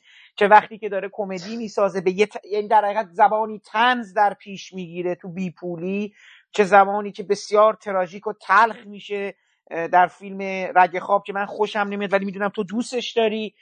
چه جایی که یه مقدار دو پهلو میشه توی آرایش غلیز شنیدم خیلی فیلم نزدیک به آرایش غلیزه شاید حتی ادامه زیست اون شخصیت. شولور رو چجوری دیدی؟ شولور فیلم محبوبم از جشنواره فجر امسال بود. دلم می‌خواد چون چیزی هم راجبش نوشتم تو پیج خودم. دلم می‌خواد راجب این محبوب ترین فیلم هم کمترین حرف ممکن رو هم بزنم. ببین در مورد شولور حتی دلم نمیاد بگم که قایی ترین لحظه کارنامه سینماییش. به خاطر اینکه انقدر به نظر من طبع تجربه گری داره. انقدر بیپراز انقدر اهل شجاعت و مخاطره است که احتمالا در فیلم بعدیش باز منو شگفت زده کنه و مسیرهای تازه ای رو کشف کنه ولی یه بارم بیشتر فیلم رو ندیدم.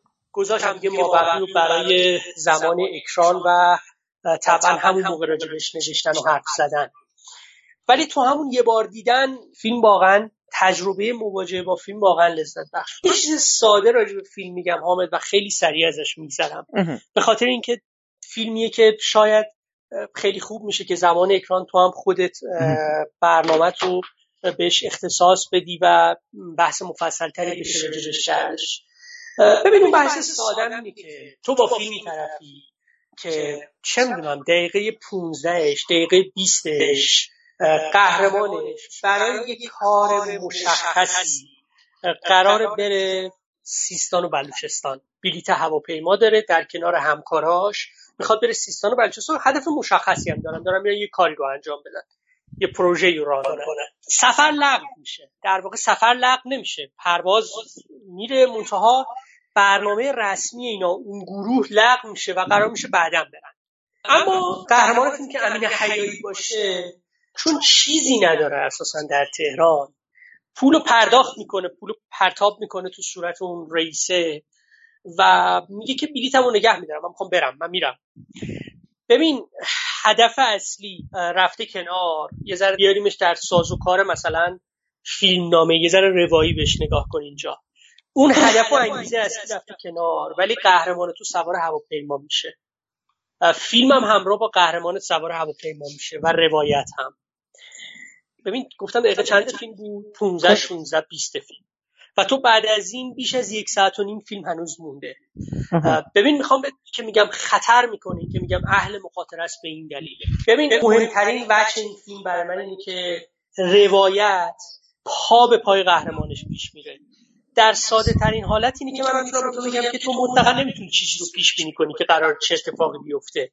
این اولین ساید افکت روایت هایی که نزدیک به ذهن و بدن قهرمان حرکت می‌کنن.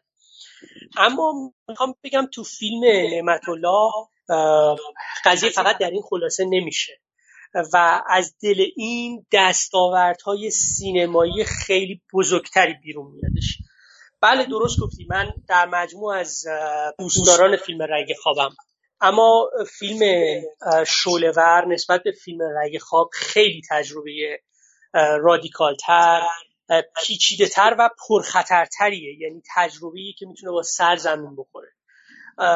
البته من رو مطلق نمیگم. فیلم خیلی مواجه ها باش صفر و هم بوده. بله. یعنی احتمالا یه سریا براشون بدون اینکه به این دلیل اشاره کرده باشن ولی من می‌خوام از لحظه که خودم مثال زدم فکت بیارم. خیلی ها احتمال هم به این دلیل که انگیزه در همون دقیقه 15 در فرودگاه از بین رفته و مشخص نیست ما برای چی داریم میریم سیستان بلوچستان. خیلی ممکن اصلا بکشن کنار. از این لحاظ واکنشان نسبت بهش خیلی به نظر من مبتنی برای افراط و تفریطه. ولی خب ولی برنده طبعا کسی که بتونه با ادله مشخص بتونه تبیین بکنه که این فیلم چرا کار می‌کنه یا چرا کار نمی‌کنه؟ برای من حامد فیلم کار می‌کنه. اساسی هم کار می‌کنه. خیلی دقیق هم کار می‌کنه. و تشه اینم که یه بار دیگه فیلم رو ببینم و مفصل بتونم دربارهش بنویسم. خب ببین یکی دیگه فیلم هایی که خب خیلی هم دوباره تو همین یعنی با اینکه حالا همه هی می‌گفتن که جشنواره الوبل و فلان و اینا من می‌بینم فی... ببین نکته این جشنواره این بوده که با همه اینی که میگن ضعیفترین جشنواره بوده. حالا هر سال که میگن ضعیفترین دیگه نمی‌خوام از این جمله کلیشه رو تکرار کنم. با اینکه همه خیلی شکایت دارن ولی در مورد فیلم ها همچنان داره حرف و بحث و مطلب تولید میشه. ولی جالبه که بازم یه سری فیلم هایی هست که بحث تولید کرده نظر تولید کرده تنش ایجاد کرده. یعنی ما الان سه چهار تا فیلم اصلی که تو دوست داشتی در مورد اون صحبت کنین و صحبت کردیم و می‌بینیم که اینم تو یعنی می‌تونی می‌خوای وارد گفتگو بشی از فیلم ها دفاع کنی. حالا له در حقیقت باهاشون همراه بشی یا نه علیهشون با کسی بحث کنی. یعنی انقدر فیلم ها هستش که تو رو تحریک کنه که بگی آقا ولش نکنیم. یعنی می‌تونی یه جایگاه مشخصی براش در نظر بگیری. حالا اگه بخوایم با این نگاه با فیلم های مهم جشنواره یا در حقیقت دو تا فیلم مهم جشنواره دیگه مثل عرق سرد و مغز های کوچک زنگ زده اگه بخوایم برخورد کنیم این فیلم ها این دوتا فیلم حالا فیلم دوم یا فیلم اول جایگاهشون برات کجا قرار می‌گیره؟ این چون به نظر میاد که دوتاشون هم یه کامنت های اجتماعی دارن. حالا دور یا نزدیک اینجوری که من خوندم به نظر میاد که هر کدومشون یه چیزایی دارن. حالا عرق سرد مقدار شدیدتر و اون های زنگ زده شاید یه مقدار دورتر از این اجتماع ملتهب ما وای میسن. شاید هم نه وای نستن. تو برام بگو. نظر چی بود در مورد دو تا فیلم؟ ببین حامد حقیقت شو بخوای مغزهای کوچک زنگ زده فیلمی بود از کسی که اگه صادقانه بخوام بهت بگم یه کوچولو ناامید کردن منو از دنبال کردن کارنامش. من به غیر از فیلم آفریقا اونم جاهایی دیگه خیلی با کارنامش همراه نبودم. اعترافات ذهن خطرناک من به نظرم خیلی فیلم آریتی بودش.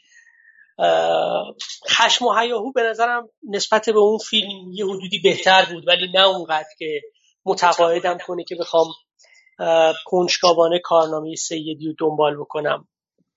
یه سیزده هم ساخته بود دیگه درست میگم؟ بله بله بله. خشم و قبل از اینا دیگه بله یه سیزده ساخته بله خشم و بله بله. اونم حقیقتش دوست نداشتم اون فیلم رو هم. سیزده رو دارم میگم.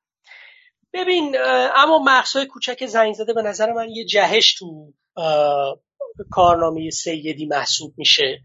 آشکارا من فیلم رو قوی تر از اون فیلم های قبلی در کنار رگ خواب میگم. شولور نعمت الله فیلم دیگه ای بود که سعی کردم همون روزا راجبش بنویسم. یه حدود 400 500 کلمه و توضیح بدم که فیلم چجوری داره بین دو سر یک طیف که یه ورش شهر خداست استتیک شهر خدا. و طرف دیگه ابد و یک روز چجوری داره حرکت می‌کنه. ولی در این حال از دل این دوتا داره متولد میشه. هیچ عیبی هم نیست. هیچ عیبی هم نداره. فیلم ها من, من رابطه شو بیش از اینکه یک رابطه تقلید صرف بدونم دیالوگ با این فیلم ها دارم می‌دونم تجربه شخصی اینه که دیالوگی که با شهر خدا داره برام جذابترم هست. و دلم می‌خواست که فیلم گفتگوی خودش با شهر خدا رو جدی تر بگیره و اون مسیر پررنگتر بشه و پرقدرتتر جلو بره. و ور ابد و یک روزیش یه ذره دوست داشتم کم رنگتر باشه که متاسفانه تو یک سوم پایانی سهم عمده ای رو به خودش اختصاص داده. ببین من فقط یه نکته رو می‌خواستم راجع به فیلم مغزهای کوچک زنگ زده بگم. ببین شنیدم از یه سری از کسایی که منتقد فیلم یا فیلم دوست ندارن. بعد از اینکه راجبش نوشتم هم شفاهی شنیدم همین ور دیدم که عده اعتقاد دارن که خب این فیلم چه فرقی مثلا با اعترافات ذهن خطرناک من داره. خب اینم همونقدر همین حالا جعلی آریتی اینجور چیزاست. ببین خب طبعا به نظر من خیلی فرق داره و خیلی علمان های در سطح دست کم تماتیک در سطح شاخ و برگ های داستانی حتی می‌خوام از بحث تماتیک هم فراتر برم. شاخ و برگ های داستانی چیزایی اضافه شده به اون استراکچر کلی که شدیدن یادآور شهر خداست که فیلم رو متعلق به اینجا و اکنون کرده. اما فراموش نکنیم وقتی من میگم متعلق به اینجا و اکنون کرده این به این معنا نیستش که کاملا دیگه همین ارتباط پیوند یا تاثیر پذیریش از شهر خدا قطع شده باشه. من اصلا اینو امتیاز فیلم می‌دونم که در عین بدبستونی که با شهر خدا داره موفق شده یه چیزی یه سازی رو هم اینجا خلق بکنه.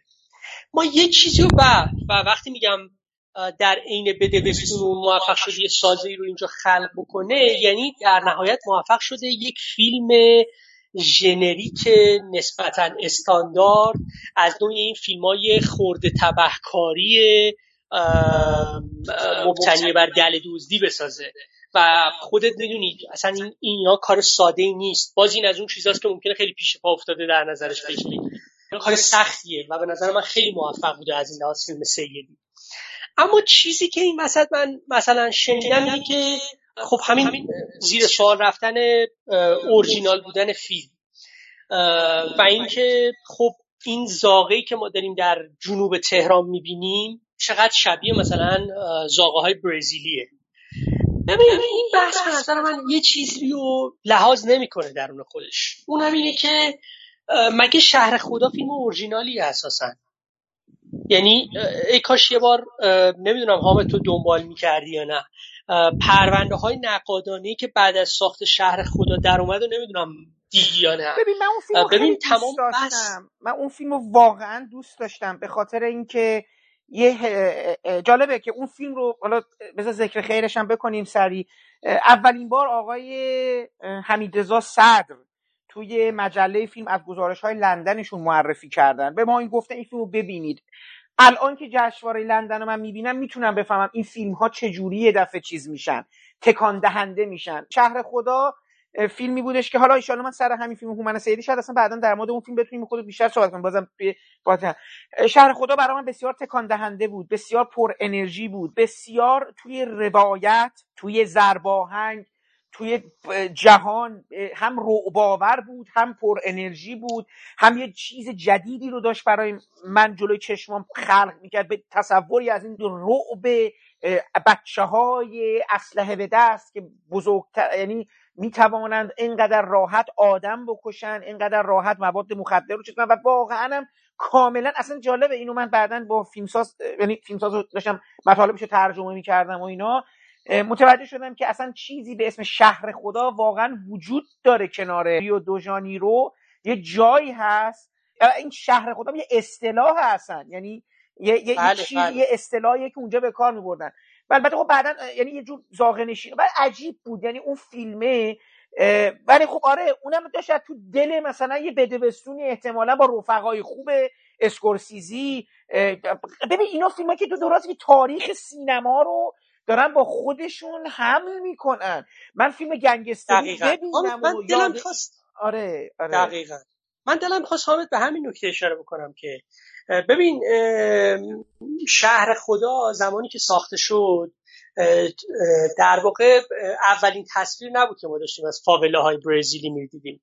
و به طور کلی از زاغه هایی که در اقصانقات جهان وجود داره. سینما از 40 50 سال قبلترش شروع کرده بود تصویر و ترسیم کردن زیست کار فراغت و فعالیت در این زاغه ها و از غذا تصویری که داری تو شهر خدا می‌بینی به عنوان گتو فیلم. گتو فیلم فیلمی که تو این گتو ها میگذرن بسیار بسیار متفاوت از گتو فیلم های اصطلاحا اورجینالی که تو دهه 1970 ساخته شده. میگن ژان اونجاست که یا حالا به جای ژان بگیم که این گرایش این سبک میگن اونجاست که متولد شده. بسیار بسیار شهر خدا با اونا متفاوته. در واقع تو زندگی که تو شهر خدا داری از تصویری که داری از زندگی فاولا نشین ها در شهر خدا می‌بینی مطلقا به زرباهنگ و بطن و متن زندگی روزمره اونها بی ارتباطه همون زمانی هم ساخته شد خیلی ها نوشتن که فیلم داره به فقری جنبه زیباشناسانه میده یک جنبه فتیشیستی میده. تا دلت بخواد از این نوشته ها وجود داشت. ببین ولی اونها یه نوعی داشتن نادیده می‌گرفتن. این که شهر خدا فردی که با اون گتو فیلم های خیلی اصیل و ناب داره اینه که اینجا تو با یک محصول بین المللی طرفی چند ملیتی طرفی که قرار بدبستون های خیلی جدی با ژانرهای سینمایی داشته باشه. دیگه اینجا فقط ارزش و اهمیت یک فیلم از رابطه یک به یکش از واقعیت زیسته اون آدم ها بیرون نمیاد. بلکه داره از چیزهای بزرگتر نگم بزرگتر از چیزهای متنوعتری داره ارتضا می‌کنه. و این باعث میشه که شاید طرح مسئله اصالت نقطه عظیمت مناسبی برای بحث نباشه. به خاطر اینکه فیلم دستش روتر از اونیه که تو بخوای اینو اصلا به عنوان یک نقص یا عیب تشخیص بدی توی همچین فیلمی. شر ببخشید شهر خدا. فیلم از ابتدا فیلم غیر اصیلیه. از ابتدا اصلا اصیل نیست. و پیشنهادش هم یعنی دعوت به اصالت نیست بلکه دعوت به یک تجربه پرزرب به شدت هیجان انگیز گنگستری و خیلی سینمایی از زندگی اون آدم هاست. مثل این میمونه که بگی که ببین بیا یه پیشنهادی می‌خوام بدم. بیا می‌خوام این گنگستر مووی هایی که در طول تاریخ سینما دیدی در معرض یک زیست جهان دیگه قرار بدم. ولی یه چیزی رو باید پیشا پیش بهت بگم. وقتی این دوتا کنار هم دیگه بشینن نه اون اولی دیگه کاملا اون اولیه و نه اون دومی کاملا اون دومیه. بلکه یه چیز کاملا سومی از دل اینا بیرون میادش. ببین فیلم هومن سیدی تا اونجایی که در این بدبستون در این گفتگو با شهر خداست برای من یه همچین نقشی رو داره ایفا می‌کنه. مسئله این نیستش که آیا ما واقعا یه همچین زاغه رو در جنوب تهران داریم یا نه. فیلم مطلقا روی نشانگرهای جغرافیایی و اینجور چیزا هم تاکید خیلی خاصی نمی‌کنه که تو دقیقا بدون اینا الان دارن کجا زندگی می‌کنن و غیره. یعنی از غذا بدش نمیاد که یه ذره تو این جغرافیا رو به میانجی زیبایی شناسی تجربه بکنی. چیزی که به تو کمک می‌کنه که به هر حال این تجربه این جغرافیا به میانجی زیبایی شناسی رو بتونی تصور بکنی که در ایران داره اتفاق میفته زبان مناسبات بین این آدم هاست حساسیت هایی که رو هم دیگه دارن. این دیگه تو شهر خدا وجود نداره نه تو شهر خدا در هیچ که تو فیلم بین المللی معاصری وجود نداره. این خاص اینجاست دیگه. مثلا مسئله خواهره و کلا بدنامی و رسوایی و اینا که خیلی چیزیه که متعلق به اینجاست. و این چیزیه که داره از دل اون ور ملودرام خودش داره از اون خانواده وام می‌گیره و میاره تو این داستان گنگستری مغزهای کوچک زنگ زده میریزه. من دوست داشتم فیلم هنوزم برام فیلم سرپایی پر انرژیه و به نظر من یک جهش قابل توجه تو کارنامه سیدی. ولی دوست داشتم فیلم همینجا بدبستونش رو با ملودرام خودش قطع می‌کرد. و بیشتر تو همین ساحت محله گتو و مناسبات خورده تبهکارانی آدم ها باقی میموند. به جای اینکه ملودرام خانواده باشه درام برادران میبود. درام برادران به خاطر اینکه همه کاراکترهای اصلی دوستا برادرن تو این فیلم. و ما با اون جلو می‌رفتیم. من فقط نکته که می‌خواستم بگم اینه که تو اون نسخه اصلی که فیلم در حال گفتگو با اونم مسئله اصالت یه مسئله کاملا فرعیه.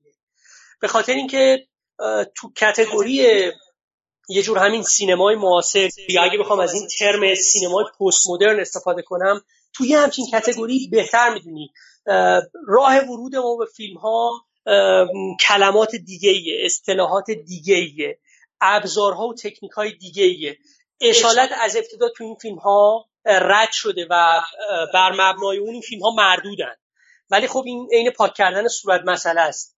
عین اینکه تو با مسئله مواجه نشی و فیلم رو در همون گام نخست بهش نمره ردی بدی. در خصوص عرق سر چیزی که می‌تونم بگم اینه که برای من واقعا فیلم معمولی بود. برخی از دوستانم برخی از منتقدین فیلم رو دوست داشتن. فیلم بهشون چسبیده بود. دغدغه اجتماعی فیلم براشون جالب بود.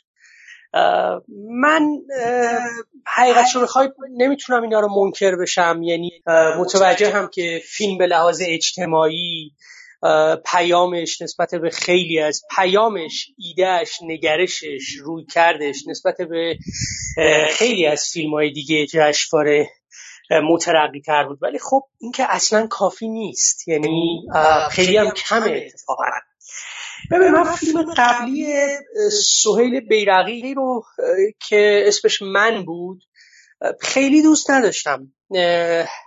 یا دقیقتر اگه بخوام بگم دوست نداشتم. جز دوستداران فیلم نبودم. اما به هر حال تصاویر اون فیلم تو ذهنم بود زمانی که می‌خواستم این فیلم رو ببینم. و اون تصاویر به من وعده یه چیزی رو میدادش که احتمالا باید تو فیلم بعدیش که عرق سرد باشه انتظار جاه طلبی سینمایی بیشتری رو از او داشته باشم. فیلم متاسفانه تو این مسیر حرکت نمی‌کنه حامد. ببین برای من فیلم عرق سرد که خب احتمالا در صحبت با دیگر دوستان توجه شدی و خلاصش هم این برانور خوندی. به نوعی برگرفته از یه ماجرای واقعی که یه دختر فوتبالیست به دلیل عدم رضایت همسرش نمی‌تونه از ایران خارج بشه و فینال مسابقات رو مسابقات فوتسال رو از دست میده. و به هر جایی هم که می‌زنه هر کاری که می‌کنه هر تلاشی که می‌کنه به نتیجه نمی‌رسه. تنها میمونه و تو همراه میشی با این ماجرا. ببین فیلم در فرمت فعلیش برای من بسته. امتداد یک خبر ملتهب در مدیوم سینما توضیح میدم اینو. طبعا وقتی میگم بست یه خبر ملتهب در مدیوم سینما وقتی که خب میگیم مدیوم سینما یعنی اون خبر ملتهب حالا قرار تبدیل به یک داستان بشه که بین چند تا کاراکتر پاسکاری میشه یک بیان دراماتیک پیدا بکنه بعد و تو چیزی رو که تا پیش از این تو خبرها دیده بودی یا خونده بودی رو الان بازی اون خبر رو هم ببینی. ببینی چجوری اون رو ریمیک می‌کنن. منتها در یک مدیوم نمایشی تر که به تو اجازه میده که ماجرا رو از خلال بازی کاراکترها و مناسبات بین اونها دنبال بکن. خب. اتفاقی که میفته اینه که ته دستاورد یه همچین مدلی برای من یعنی خبری که بست پیدا می‌کنه در مدیوم سینما. ته دستاوردش کمون که دوستداران فیلم هم بهش اشاره کردن. اینه که خب شعاری نیست فیلمه. یا کمتر شعاریه. یا سعی می‌کنه به اندازه خود اون خبره که چه می‌دونم تو برنامه های خبری و نمی‌دونم حالا تو برنامه خبری کمتر شبکه های مجازی بیشتر چیز شده بود بولد شده بود. سعی می‌کنه نسبت به اونا خیشتندارتر باشه نسبت به اونا یه ذره منطقی و سردتر با ماجرا برخورد کنه. ببینید نهایت دستاوردی فیلم مثل سرده به نظر من. اگه بخوام باز دقیق تر بگم من فاصله بعد از فیلمم حقیقت رو بخوای این گفتگو رو با بچه ها تو همون سینمای فجر داشتیم. ببین عجیب احساس می‌کنم حامد مشکل فیلم. که ببین وقتی میگم مشکل فیلم اینجا منظورم خطا نیست. منظورم اینه که چرا اینقدر سقفش کوتاهه و چرا نمی‌تونه جاه طلب باشه. به نظر من مشکل اینجا به POV فیلم برمیگرده ببین POV این فیلم POV سوم شخصه. یعنی از, از این لحاظ باز خیلی شبیه به خبره.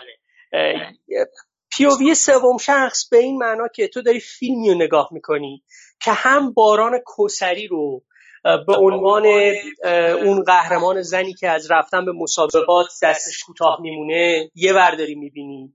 شوهرش امیر جدیدی که مجری تلویزیونه رو یه برداری می‌بینی. عوامل فدراسیون رو یه برداری می‌بینی. دوست اینو یه برداری می‌بینی. یعنی فیلم تک چون پرسپکتیو داره از کل این ماجراها. چون دقیقا مثل این میمونه که تو این خبر رو پیشترها شنیدی و قبل از اینکه بخوای دوربین تو روشن کنی رو کاغذ تکلیف خودتو روشن کردی با خط خط با صفکشی ها با خطبندی ها با مرزها تکلیفت روشنه. بنابراین می‌دونی که خب من یه فیلمی دارم پروتاگونیستش اینه عوامل بازدارنده اینه اینا اینن. خیلی جاهای همه چیز مشخصه. ببین فیلم به عنوان امتداد اون خبر در یک مدیوم دیگه به نام سینما به هیچ وجه نمی‌تونه انتظارها به هیچ وجه نمی‌تونه تصورات تصاویر ذهنی رو که من از اون خبر پیشترها در ذهنم داشتم رو بتونه دستکاری کنه انگولکشون بکنه بتونه اونها رو پروبلماتیزه بکنه. خیلی در همون مسیر حرکت می‌کنه. صرفا میگم یک از طریق پاسکاری ماجرا بین کاراکترهای مختلف و بین جناها و صفبندی های مختلف سعی می‌کنه که به این یک جلوه دراماتیک تری بده. بی آنکه هیچ تغییری بتونه در پیشا ذهنیت من به وجود بیاره. اینکه برخی از کسایی که از سالن می اومدن بیرون و می‌گفتن چقدر همه چیز سیاسفیده و خب طبعا یعنی چقدر ما باید همراه بشیم با کارکتر زنی که به ناحق از پیشرفت کردن باز میمونه و عوامل بازدارنده ای که موجب این بازدارندگی هن خب دلیلش همینه. یعنی چون همه چیز در قالب یک پرسپکتیو با خطکشی های مشخص ترسیم شده. بنابراین منم در یک شبکه کاملا روشن از سیاه و سفیدی ها قرار می‌گیرم. دلم می‌خواد از یه سیاسی استفاده بکنم کامل. فیلم از این لحاظ مواجهش با سوژش و اتفاقی که برام افتاده خیلی ساده است خیلی شفافه. به سادگی و شفافی چیزی که اینجا اون قیاس هم می‌خوام استفاده کنم چیزی که ما تو sport movie ها تو تاریخ سینما می‌بینیم. ببین sport movie ها که مثلا خصیصه نما این sport movie ها رو می‌تونیم مجموعه راکی مثال بزنیم و صدها فیلم تاریخ سینما. خب ولی به وجه کلیدی sport movie ها همین سادگی و شفافیته. سادگی و شفافیت این که تو آدمی رو می‌بینی که در ابتدا هیچ کس به او هیچ امیدی نداره روش حساب باز نمی‌کنه ولی او در اثر تمرین و ممارست می‌تونه تبدیل به قهرمان ملی بشه. حتما عرق سرد یک sport movie در این معنا نیست. منم منظورم نیستش که به لحاظ generic ما یک sport movie دیدیم. ولی در مقام قیاس شفافیت و سادگی sport movie ها رو داره. در حالی که من فکر می‌کنم برای رسیدن به اون جاه طلبی سینمایی چیزی که عرق سرد بهش نیاز داشت یه ذره پیچیدگی ابهام و گیجی و گنگی political movie هاست. یعنی اگر بگم political movie باز در امتداد اون قیاس اینو بخونیم. عرق سرد نه sport movie نه political movie. چرا میگم این ابهام این عدم شفافیت اون فیلم ها می‌تونست به این فیلم کمک کنه؟ ببین چون تو در اینجا به هر حال با یه موقعیتی طرفی که خیلی شبیه موقعیت political movie های نمونه سینمای امریکایی دهه هفتاده. یه فرد در برابر یک سازوکار انتزاعی در برابر یک سیستم بزرگ قرار می‌گیره و در حالی که سعی می‌کنه پروژه خودش رو پیش ببره در حالی که سعی می‌کنه مسئله رو حل کنه در حالی که سعی می‌کنه در یک مثلا اگه اون فرد کاراگاه باشه در یک کیس جنایی خاص به نتیجه برسه. اما در نهایت به دلیل وصل بودن اون کیس به سازوکارهای پیچیده تر قدرت اون از یه جایی به بعد ناتوان محضه و این ناتوانیش خودش رو در واقع بیان سینمایی و روایی خودش رو اینجوری پیدا می‌کنه که تو می‌بینی در یه جور همین شبکه در هم پیچیده از روابط که اسم رمزش به جای شفافیت ابهام و گنگی باشه گم میشه این تاکید بر مایه های تاریک. نمی‌دونم پارکینگ های تاریک سایت ها و عراضی متروک و همین گمشده شهرها که معمولا محل قراره و این باید یه چیزی رو متوجه بشه تا راه خودش رو بتونه باز بکنه همه در همین راستا عمل می‌کنن. عرق سرد اگر بخوام اون قیاسم رو پی بگیرم در این معنا خیلی وامدار یه جور سادگی و شفافیت فیلم های ورزشیه و هیچ بهره ای از ابهام و گنگی فیلم های سیاسی نمونه ای نبرده به اعتقاد من چیزی که می‌تونست به فیلم کمک بکنه تا اینقدر تکلیفش با سوژش اینقدر تکلیفش با تمام خطکشی ها و صفبندی هایی که داره ترسیم می‌کنه روشن نباشه پی چیزی که پیشتر بهش اشاره کردم. POV سوم شخص یعنی تو نسبت به همه این چیزا پرسپکتیو داری. ولی وقتی میگیم POV اول شخص یعنی POV چسبیده به ذهنیت و از اون مهمتر بدن باران کوثری به عنوان یک ورزشکار که بیش از حالا نه اینکه ذهنیت مهم نباشه ولی به عنوان یک ورزشکار خب بدن همینجا خیلی اهمیت پیدا می‌کنه دیگه. طبعا می‌فهمم با محدودیت ها و موانعی که در سینمای کشور ما وجود داره. ولی وقتی این پی او اول شخص می بود می‌تونست خیلی کمک بیشتری به فیلم بکنه و می‌تونست باعث بشه که ما بیشتر فاصله بگیریم از ماجرایی که پیشترها خبر برای ما تعریف کرده بود. ماجرایی که پیشترها اینستاگرام و فیسبوک و تلگرام برای ما تعریف کرده بودن. ما می‌تونستیم همراه با او کشف کنیم و همراه با او وقتی میگم کشف کنیم یعنی همراه با او حدود و سغور مسئولیتاش حدود نهایت توانش و دقیقتر ناتوانی او رو دقیقتر می‌تونستیم کشف کنیم. ببین شاید همراه شدن با پیووی اول شخص باعث می‌شد که اینقدر دیگه صفبندی ها و خطکشی ها روشن نباشه تو این فیلم. و پاره از اینا برای رسیدن به یه چیز بزرگتر که اون همراه شدن با تنهایی همراه شدن با سیر و سلوک شخصی قهرمان تو باشه خیلی از اونا کنار برن. و خیلی از چیزهایی رو که ما پیشترها در خبر شنیدیم کنار گذاشته بشن و با چیز دیگه همراه بشه حتما در این صورت فیلم نسبت به نسخه فعلی خیلی رادیکال تر بود. احتمالا مخاطب کمتری رو می‌تونست به سمت خودش جذب بکنه. ولی من تصورم اینه که پیووی اول شخص می‌تونست به اون مسئله که ابتدا مطرح کردم به اون جاه طلبی سینمایی هم بهتر پاسخ بده و یه جور در امتداد فیلم من قرار بگیره. بنابراین اگر بخوام کوتاه بکنم در فرمت فعلی فیلم به نظر من سقف آرزوهای سینماییش خیلی خیلی کوتاهه.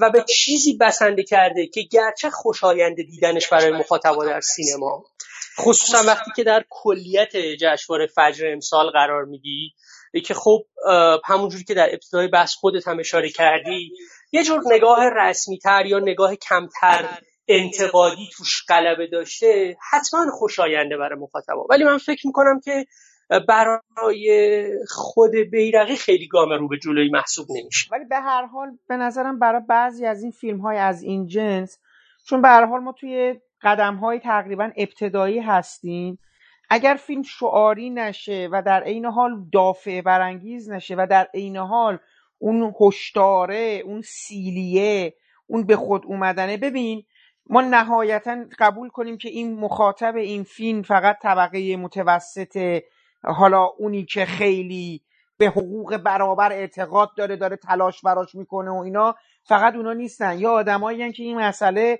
شاید مسئلهشون نبوده شاید اصلا این خبر رو تعقیب نکردن. شاید اصلا ببین می‌خوام می‌دونی چی؟ این سینماه یه کارکردی باید پیدا بکنه. من حرف تو رو کاملا می‌فهمم. اون درست میگی حامد.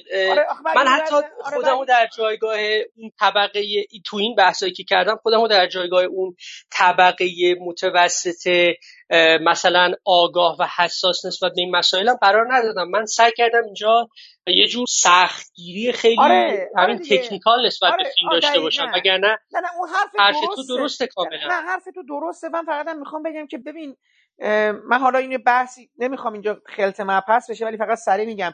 من احساس می‌کنم بعضا تو شرایطی ما واقع میشیم که مثال جهانیش این هستش که مجموعه از فیلم های امسال در واکنش به وضعیتی که دانالد ترامپ پدید آورده به عنوان یک وضعیت بغرنج سیاسی و یک فاجعه ای که داره هم تجربه میشه هم می‌تونه فاجعه با یعنی هم می‌تونه تشدید بشه و بدترش بشه.